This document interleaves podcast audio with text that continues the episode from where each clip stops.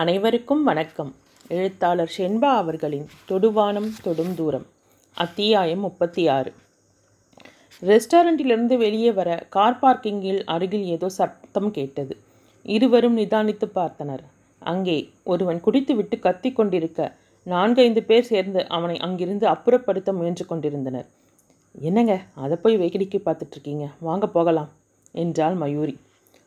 முகம் தெரிகிறதா என்று கவனித்து பார்த்த சைலேஷிற்கு அவனது பின்புறம் தான் தெரிந்தது. இருமையும் ஆயிரம் இருந்தாலும் ஒருத்தனை போட்டு இத்தனை பேர் சேர்ந்து அடிக்கிறது சரியில்லை. அதுவும் அந்த ஆள் நிதானத்தில் வேற இல்லை. நீ இரு நான் போய் பார்த்துட்டு வரேன் என்று சொல்லிக்கொண்டே பிரச்சனை நடக்கும் இடத்தை நோக்கி நடந்தான். மயூரிக்கு எரிச்சலாக வந்தது. தேவையில்லாமல் ஒரு பிரச்சனையை இழுத்து கொண்டு வரப்போகிறான் என்று நினைத்தவளால் அங்கே நின்று வேடிக்கை பார்க்க முடியவில்லை. நடப்பது நடக்கட்டும் என்று அவன் பின்னாலேயே சென்றாள். அவர்களை சமாளித்து அவனது முகத்தை பார்த்தவன் மகேஷ் நீயா? என்று அதிர்ந்து போனான். மகேஷ் என்ற பெயரை கேட்டதுமே மயூரி ஆணியடித்தாற் போல அவ்விடத்திலேயே நின்றாள். சில நிமிடங்களில் அவனுடன் அங்கிருந்து வந்த சைலேஷ் கனல் கக்கும் பார்வையுடன் நின்றிருந்த மனைவியை கெஞ்சலாக பார்த்தான். சைலேஷ் இந்த பொண்ணுங்களை நம்பவே கூடாதுடா ராட்சசிங்க. நம்ப வச்சு நம்ம கழுத்து அறுத்துடுவாங்க நான் ஒருத்தன் போதும்டா நீயாவது இதுலேருந்து தப்பிச்சுக்க. குழறலுடன் உளறிக் கொட்டினான். கொஞ்சம் சும்மா இருடா என்றான் சலிப்பும் கஞ்சலுமாக.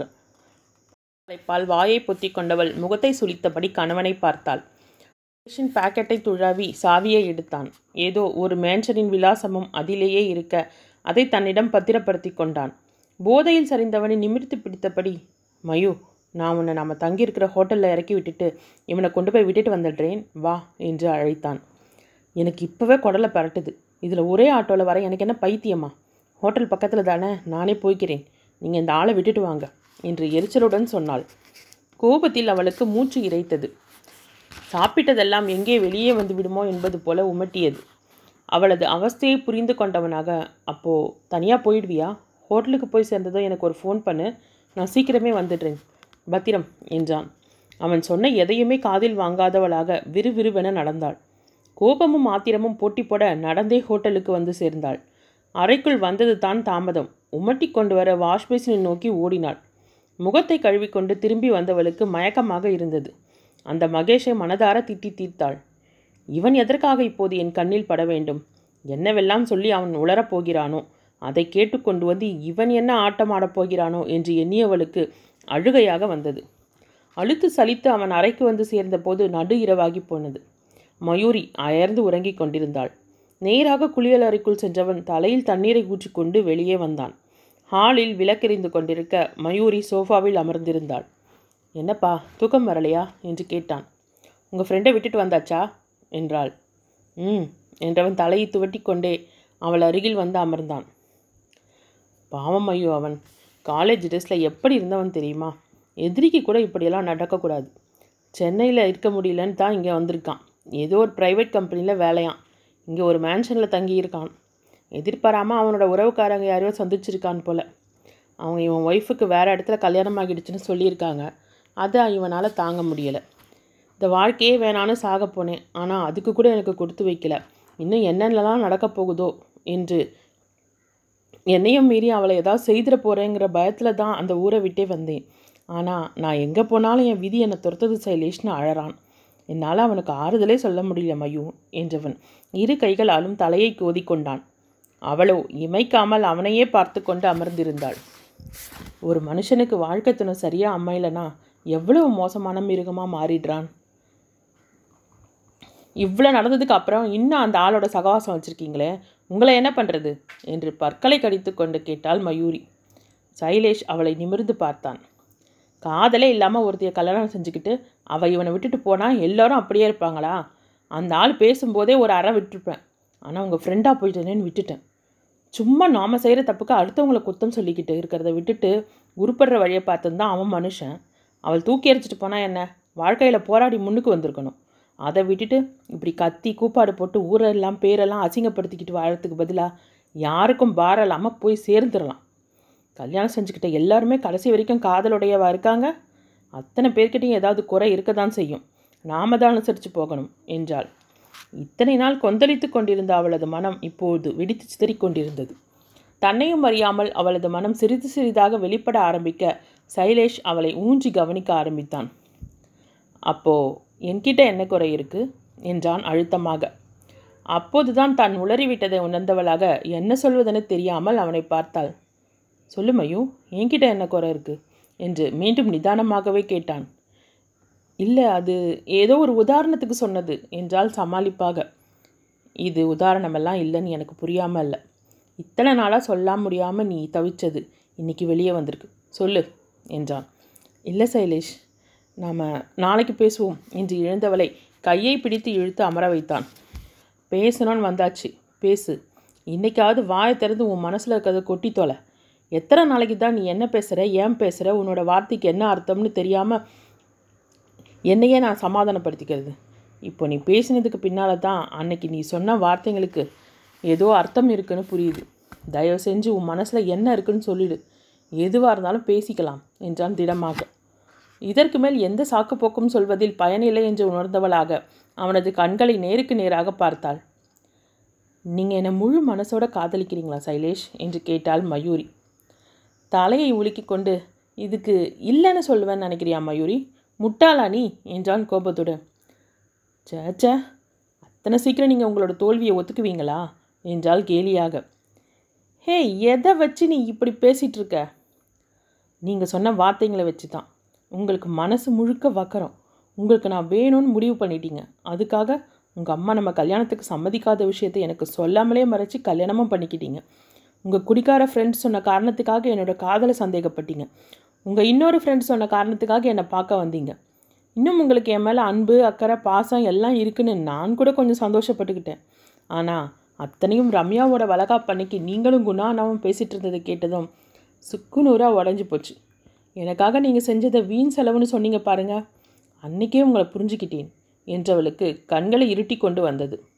அவன் சிலையென ஸ்தம்பித்து நின்றிருந்தான். அவளது கேள்விகளுக்கான பதில்கள் என்னிடம் இருக்கிறது.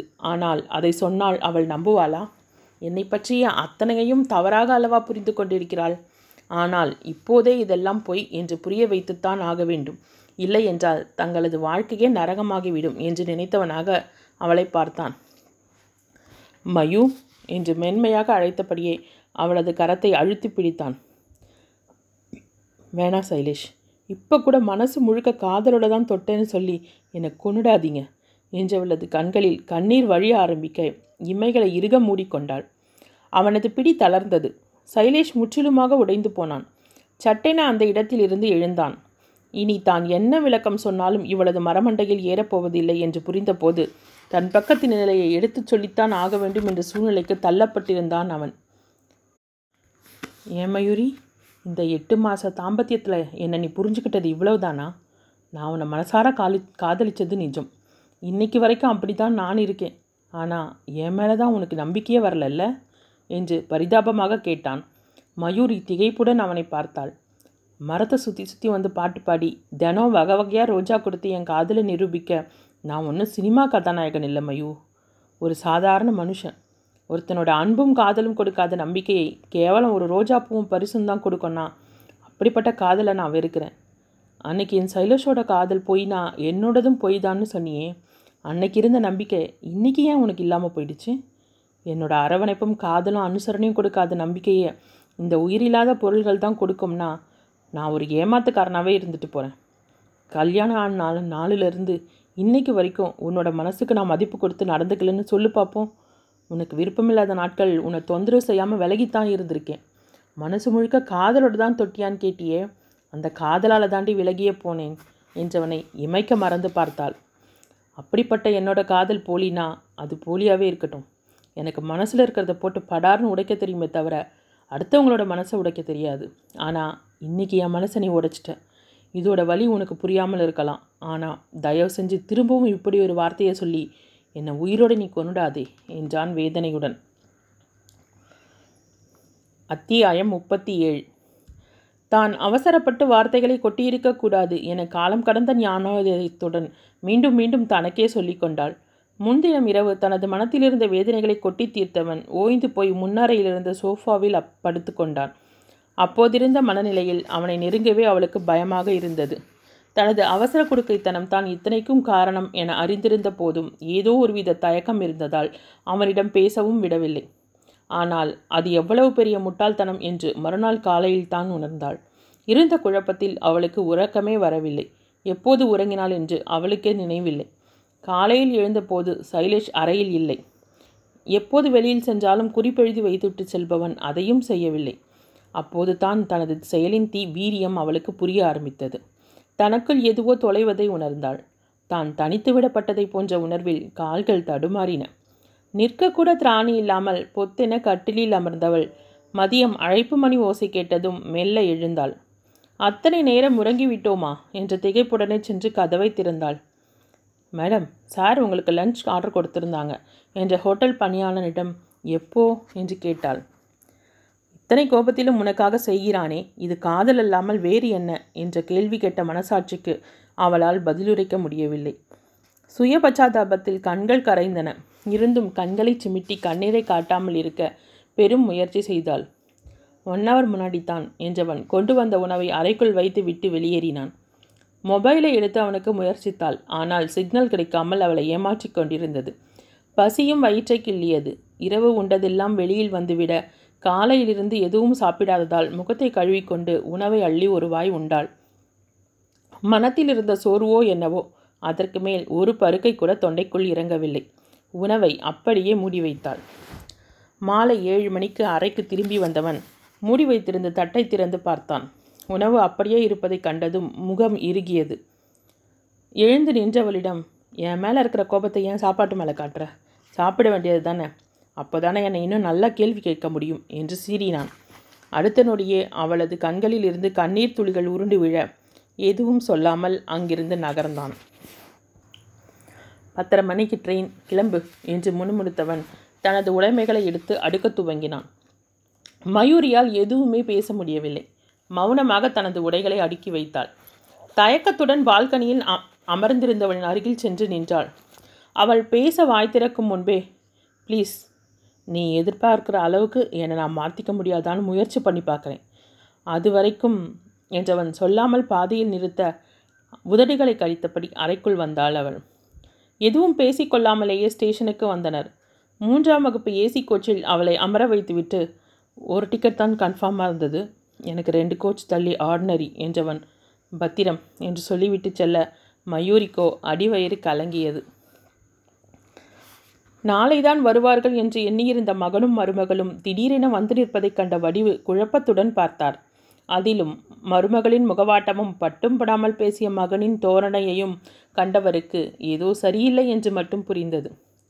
என்னப்பா நாளைக்கு தான் வருவேன்னு சொல்லிட்டு போனேன் என மகனிடம் மெல்ல தூண்டிலை வீசினார். ஆஃபீஸில் ஏதோ ப்ராப்ளமாம் அதான் வந்துட்டேன். டிஃபன் ரெடினா சொல்லுங்கள் சாப்பிட்டுட்டு கிளம்பணும் என்றவன் படித்து கொண்டிருந்த செய்தித்தாளோடு அவர்களது அறைக்குள் புகுந்து கொண்டான். மாமியார் திரும்பி தன்னை பார்த்த பார்வையில் ஏதேனும் கேட்டுவிடப் போகிறார் என்ற பயத்துடன் மறுபக்கமாக திரும்பிக் கொண்டாள் மயூரி. இதற்கு மேல் எந்த விளக்கமும் தேவைப்படவில்லை வடிவிற்கு. மனத்திற்கு சங்கடமாக இருந்தாலும் எல்லா குடும்பத்திலும் இருப்பது தான் என்று தன்னையே சமாதானப்படுத்தி கொண்டார். சைலேஷ் அலுவலகத்தில் பிரச்சனை என்று எந்த நேரத்தில் சொன்னானோ அவனை தேடி வரிசையாக பிரச்சனைகள் வர ஆரம்பித்தன. அலுவலக டென்ஷனில் இருந்தவனது மொபைல் ஒலித்தது. சொல்லுடா குணா எப்படி இருக்க? என்று கேட்டான். அப்பா வாங்கிட்டேன்டா பொண்ணு பிறந்திருக்கா என்றான் குதூகலத்துடன். அவன் சொன்ன விஷயத்தில் சைலேஷும் உற்சாகமானான்.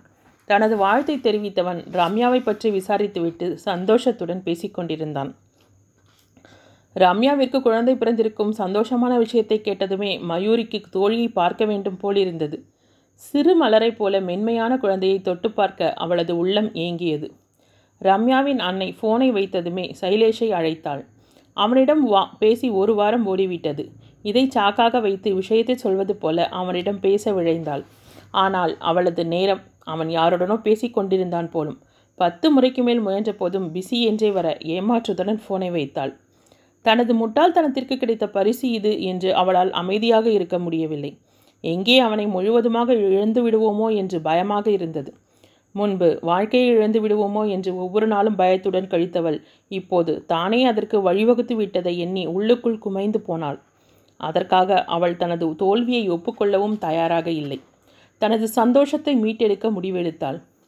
என்ன நடந்தாலும் சரி சைலேஷிடம் பேசிவிட வேண்டும் என்று நினைத்து கொண்டாள்.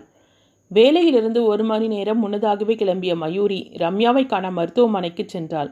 அங்கே குணாவுடன் பேசிக்கொண்டிருந்த சைலேஷை வியப்புடன் பார்த்தாள்.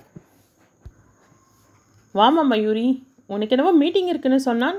நீ இப்படி தடாலடியாக வந்து நிற்கிற என்று குணா இயல்பாக கேட்க மயூரி சைலேஷை திரும்பி பார்த்தாள். அவனோ வேகமாக பார்வையை அவள் மீதிருந்து விலக்கி கொண்டான். அவள் இப்படி திடுதுப்பென வந்து நிற்பாள் என அவன் நினைக்கவே இல்லை. மதியமே அவளிடமிருந்து வந்திருந்த மிஸ்டு கால்களை பார்த்தபோதும் அவளிடம் பேச விருப்பமில்லாமல் விட்டுவிட்டான். முதலிலேயே பேசி இருக்கலாம் என்று இப்போது தானே தோன்றுகிறது? ஆமாம்ண்ணா அப்படி தான் சொன்னாங்க. கடைசியில் கேன்சல் ஆயிடுச்சு என்றாள் மயூரி.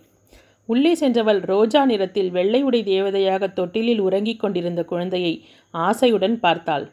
மூடியிருந்த துணியை மீறி வெளியில் தெரிந்த பாதத்தை மெல்ல ஸ்பரிசித்தாள். கூச்சத்தில் குழந்தை கால்களை சட்டென்று அசைக்க மயூரிக்கு சிலிர்ப்பாக இருந்தது. முதன்முறையாக அவளுக்குள் இருந்த தாய்மை உணர்வு மெல்ல தலை காட்டியது. அதற்குள் உறக்கம் கலைந்த குழந்தை சினுங்க பட்டுக்குட்டி உன்னை பார்க்க யார் வந்திருக்காங்க பாருங்க என்று ரம்யாவின் அன்னை குழந்தையை தூக்கி மயூரியிடம் கொடுத்தார். ஆசையுடன் வாங்கி கொண்டாலும் பயத்தில் அம்மா ப்ளீஸ் நீங்களே வாங்கிக்கோங்க என்று கூச்சமும் சிரிப்புமாக சொன்னாள். இப்போவே ப்ராக்டிஸ் பண்ணிக்க மயூ என்று ரம்யா கேலி செய்ய ரமி என்று வெட்கத்துடன் சினுங்கினாள். ஆயினும் அடுத்த நொடிய மனத்தில் ஒரு வெறுமை உண்டாக ஏக்கமும் வேதனையுமாக சைலேஷை பார்த்தாள். சற்று விலகி நின்றிருந்த போதும் அவளையே பார்த்து கொண்டிருந்த சைலேஷிற்கு மனம் வலித்தது. அவளது பார்வையில் இருந்த உணர்வுகளை துல்லியமாக படித்தவன் அங்கே நிற்க முடியாமல் வேகமாக வெளியேறினான். அனைத்தும் சில நொடிகளில் நடந்து முடிந்த போதும் அதை கவனித்துவிட்ட ரம்யாவும் குணாவும் ஒருவரை ஒருவர் அர்த்தத்துடன் பார்த்து கொண்டனர். குழந்தையை கொஞ்சுவது போல தனது கண்ணீரை மறைக்க மறுபுறம் திரும்பிக் கொண்டவளை ரம்யா பரிதாபத்துடன் பார்த்தாள். அத்தியாயம் முப்பத்தி எட்டு. நான் அன்னைக்கே சொன்னேன் அவ்வளோ சீக்கிரம் எதுக்கும் கலங்குறவ இல்லை மயூரி. ரெண்டு பேருக்குள்ள ஏதோ பெரிய பிரச்சனை போலான்னு.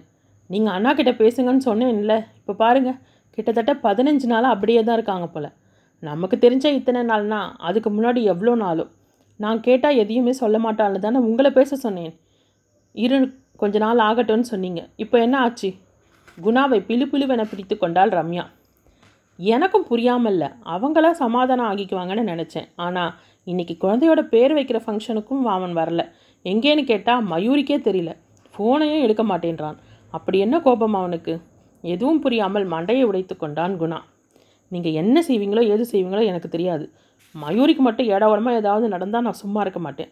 அத்தனை பேரையும் எங்கே நிற்க வைக்கணுமோ அங்கே நிற்க வைப்பேன் சொல்லிட்டேன் என்று ஆத்திரத்துடன் கத்தினாள் ரம்யா. தேவையில்லாமல் பேசாத ரம்யா. சைலேஷ் அப்படிப்பட்டவன்லாம் இல்லை. நான் நாளைக்கே அவன்கிட்ட பேசுகிறேன் நீ வீணாக மனசை குழப்பிக்காம போய் குழந்தைய பாரு என்று வற்புறுத்தி அவளை கீழே அனுப்பி வைத்தான். அவனுக்கும் ஆயிரம் சந்தேகங்களும் கேள்விகளும் மண்டையை குடைந்தன. மொட்டை மாடியையே சுற்றி வந்து கொண்டிருந்தான். மாலையிலிருந்து அறைக்குள்ளேயே அடைந்து கிடந்த மயூரிக்கு மனம் ஒரு நிலையில் இல்லை. தன் மீதிருக்கும் கோபத்தை தன்னை சார்ந்தவர்களிடம் வெளிப்படுத்துகிறானோ? நிச்சயமாக இருக்காது. அப்படி இருந்திருந்தால் இடைப்பட்ட நாட்களில் தன்னையே இந்த வீட்டில் வைத்திருக்க வேண்டிய அவசியம் அவனுக்கு இல்லையே. பின் என்னதான் ஆயிற்று? இரண்டு மூன்று நாட்களாகவே எதையோ பறிகொடுத்தது போலத்தான் இருந்தான். அன்று மருத்துவமனையிலிருந்து இருவரும் சேர்ந்தே வந்தனர். அப்போதும் அவளிடம் எதுவும் பேச அவன் முற்படவில்லை. விளக்கை அணைத்துவிட்டு படுத்த பின்பு தனது தயக்கத்தை விலக்கு தள்ளி சைலேஷ் என்று அழைத்தாள். கட்டிலின் மறுமுனையில் படுத்திருந்தவன் நெற்றியில் வைத்திருந்த கையை அகற்றிவிட்டு அவளை பார்த்தான். நான் பேசினதெல்லாம் முட்டாள்தனம்தான் அதுக்காக நீங்கள் இப்படி விலகி போகிறத என்னால் ஜீரணிக்கவே முடியலை. உங்ககிட்ட ஆயிரம் முறை மன்னிப்பு கேட்டுக்கிறேன். ப்ளீஸ் சைலேஷ் என்னை இப்படி தண்டிக்காதீங்க. என்னால் தாங்க முடியலை. இத்தனை நாட்களாக பேச வேண்டும் என்று நினைத்து மனப்பாடம் செய்து வைத்திருந்ததை மலமளவென்று கொட்டி முடித்தாள். அனைத்தையும் கேட்டுக்கொண்டு நிதானமாக எழுந்து அமர்ந்தவன் நானும் ட்ரை பண்ணி பார்க்குறேன் மயூரி. ஆனால் இப்போ வரைக்கும் நீ எதிர்பார்க்குற மாதிரி என்னால் மாறவே முடியலை. இப்போ கூட நீ பேசுகிறத கேட்க எனக்கு கோபமாக தான் வருது. இருந்தும் என்னை கண்ட்ரோல் பண்ணிக்கிறேன். ஆனாலும் என்னால் மொத்தமாக என்னோடய ஈகோவை தூக்கி போட்டுட்டு ஒன்றுமே நடக்காத மாதிரி உன்கிட்ட நடந்துக்க முடியலையே. உன்னை பார்க்கும்போதெல்லாம் நீ பேசின பேச்சு தான் ஞாபகத்துக்கு வருது. என் மேலே நெருப்பாளி கொட்டின மாதிரி என் உடம்பெல்லாம் எரியுதே. நானும் இந்த வெக்கம் மானம் ரோஷம் எல்லாத்தையும் தூக்கி போட்டுட்டு உனக்கு குஜா தூக்கணும்னு தான் நினைக்கிறேன். ஆனால் இந்த பாழா போன தன்மானம்னு ஒன்று இருக்கே முதிய மாட்டேனுது என்று நிறுத்தாமல் பேசியவனை பரிதாபமாக பார்த்தாள். அப்போ நான் செய்த தப்புக்கு பிராயச்சித்தமே இல்லையா? என கேட்டவளது குரல் கம்மியது. காலந்தான் எல்லா காயத்துக்கும் மருந்து. அந்த நம்பிக்கையோடு தான் நான் வாழ்க்கையை ஓட்டிகிட்டு இருக்கேன். இதை என்னை வச்சு மட்டும்தான் சொல்கிறேன் உனக்குத்தான் நம்பிக்கைனா என்னன்னே தெரியவே தெரியாதே என்று அழுத்தமாக சொல்லிவிட்டு மீண்டும் படுத்து கொண்டான். அவளால் அழவும் முடியவில்லை அமைதியாக இருக்கவும் முடியவில்லை. இதற்கு மேல் என்ன பேசுவதென்றும் தெரியவில்லை. அதே நேரம் அவனை தனது பேச்சு எந்த அளவிற்கு காயப்படுத்தியிருக்கிறது என்றும் புரிந்தது. நடந்ததை நினைத்து பயனில்லை என்ற போதும் அதை நினைக்காமலும் இருக்க முடியவில்லை அவளால். கீழே அமர்ந்து கட்டிலில் தலை சாய்த்திருந்தவள் கதவு தட்டும் ஓசை கேட்டு தனது நினைவுகளை கலைந்து நிமிர்ந்து பார்த்தாள். கதவை திறந்து எட்டி பார்த்த வடிவை கண்டதும் அத்தை என்று எழுந்தாள். ஏமா குழந்தைக்கு பேர் வைக்கிற ஃபங்க்ஷனுக்கும் அவன் வரல. ஃபோனையும் எடுக்கல. மணி எட்டாகுது. இன்னும் ஆஃபீஸ்லேருந்து வரலையே. உங்ககிட்ட ஏதாவது சொன்னானா? மத்தியானம் வந்துட்டு இருந்தான்னு சொன்னார். ஆஃபீஸில் ஏதாவது வேலையான்னு தெரியல. ரெண்டு மூணு நாளாகவே கொஞ்சம் டென்ஷனாக தான் இருந்தார் என்றார் நீ என்னன்னு கேட்கலையா என்றதும் பதில் சொல்ல முடியாமல் மௌனியானாள். அவளை ஊஞ்சி பார்த்தவர் நான் சொல்கிறேன்னு தப்பாக எடுத்துக்காத. இந்த இருபது இருபத்தஞ்சு நாளாக நானும் கவனிச்சுட்டு தான் இருக்கேன். நானாக எதுவும் கேட்க வேணாம்னு தான் இருந்தேன். ஆனால் மனசு கேட்கல எந்த பிரச்சனையாக இருந்தாலும் பேசி தீர்த்துக்கோங்க. இத்தனை நாளாக இல்லாத அக்கறை திடீர்னு வந்துருச்சான்னு நீ நினச்சாலும் பரவாயில்லம்மா. பெத்த வயிறு கேட்கல என் பிள்ளை இப்படி கலங்கி போய் நான் பார்த்ததே இல்லை. இப்போ கூட மனசு கேட்கல அதான் உன்னை கேட்டுட்டேன் என்றவர் வெளியே செல்ல மயூரிக்கு ஆயாசமாக இருந்தது. சைலேஷ் அப்படி எங்கே தான் இருக்கீங்க? ஃபோனை கூட ஸ்விட்ச் ஆஃப் பண்ணிவிட்டு இருக்கும் அளவுக்கு என்ன நடந்தது? ப்ளீஸ் சைலேஷ் எனக்கு பயமாக இருக்குது இதுக்கெல்லாம் காரணம் நான் தானா? மனசார உங்ககிட்ட மன்னிப்பு கேட்க தயாராக இருக்கேன். ப்ளீஸ் என்று மனதிற்குள் புலம்பிக் கொண்டவளுக்கு ஏனோ அலுவலகத்திற்கு ஃபோன் செய்ய தோன்றவே இல்லை. ஆளரவமில்லாத கடற்கரையில் வானத்தை வெறித்து கொண்டு படுத்திருந்த சைலேஷின் உள்ளம் அந்த கடலலைகளுக்கு இணையாக ஆர்ப்பரித்து கொண்டிருந்தது.